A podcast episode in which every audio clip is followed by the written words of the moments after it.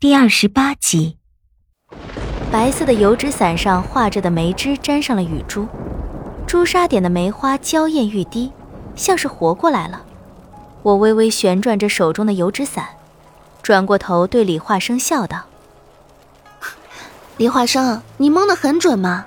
你看这雨下得多好。”虽然李化生暴露在细雨中，可是却不见一滴雨水落在他身上。雨水在靠近他身体的时候，乖巧地绕了个弯儿。本该直直落在他身上的雨滴，像是在有意地避开他，很是神奇。他停下撑船的动作，一手搭在棚子上，一手拿着湿漉的竹篙，白色的发丝在烟雨中轻轻飘动。你好像很喜欢下雨。银江春水两岸静。晚来风雨暮色沉，微微着色雾迷离，一江烟雨只为卿。这暮色烟雨，云雾笼山，两岸着红，只得我俩相看，你不觉得很有意境吗？微微着色雾迷离，一江烟雨只见卿，是很美的景致。很美的诗句。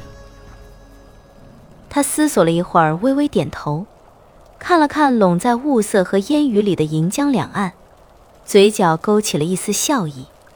得了李化生的夸奖，我乐得不行，伞柄在手心里转得更加欢快，甩出去一连串的水珠。李化生见我这副模样，抿嘴笑着摇头，手中的竹篙猛地往江水里一插。精准无误地插了条三五斤的鲈鱼上来，他弯身走进棚子里，跨过阿郎走到船头，并肩和我坐在一起。我把油纸伞朝他的位置靠了靠。行了，别乐了，先填填肚子吧。来，别淋湿了。没事的，把伞收了吧，这雨落不到你身上。不可能，你见过谁下雨天不打伞的？唉，随你吧。他拿了剑，蹲在船头里鱼鳞，就着银江春水将鱼洗干净，然后插在剑尖上。我巴巴的把他望着，指了指那条肥硕的鲈鱼。这，这鱼就这样生吃吗？放心，我不会让你吃生肉的。你看。他刮了刮我的鼻子，说着，缓缓伸出空着的右手。一层薄薄的光晕包裹着，凌空在那条鲈鱼上一抹，像是滚油锅里捡进了一滴清水，发出滋滋的声音，冒出一股白烟和鲈鱼香。怎么样？他将鲈鱼递到我面前，原本还生生的鲈鱼就像是被烤过了一样的金黄。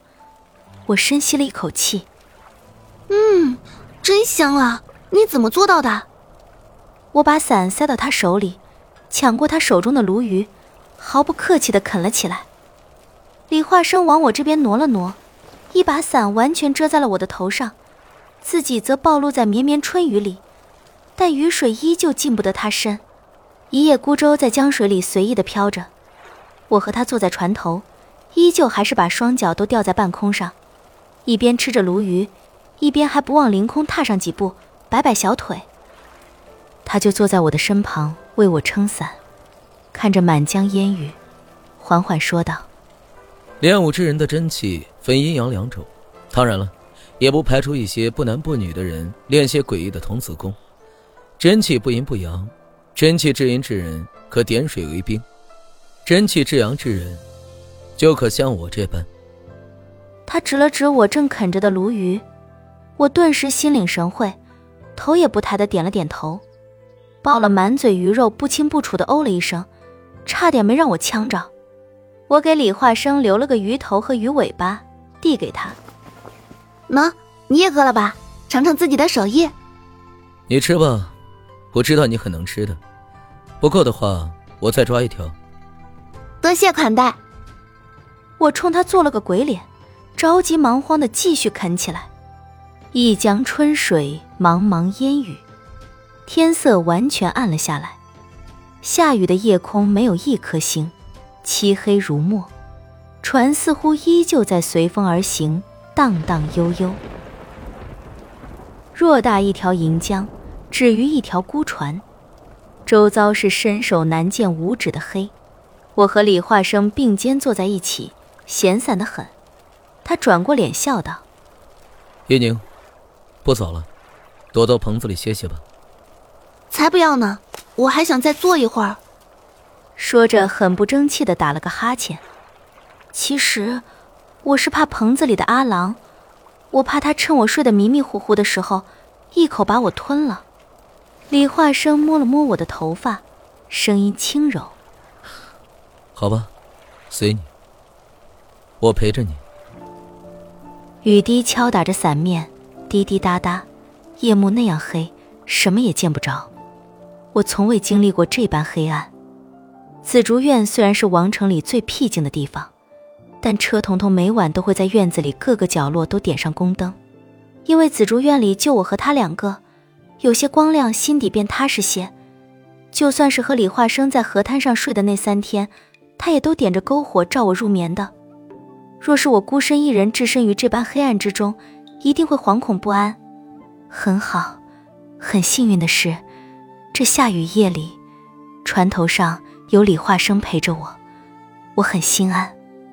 他的身上有淡淡的梅香，和陈世伯一样的香味，只是这香味没有陈世伯那样浓郁。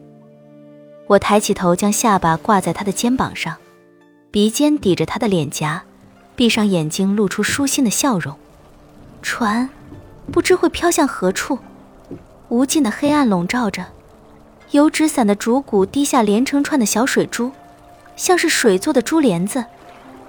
李化生拉了拉我的胳膊，将我的脑袋摁在他的肩头上，轻柔的声音或者淅淅沥沥的雨声飘在耳畔。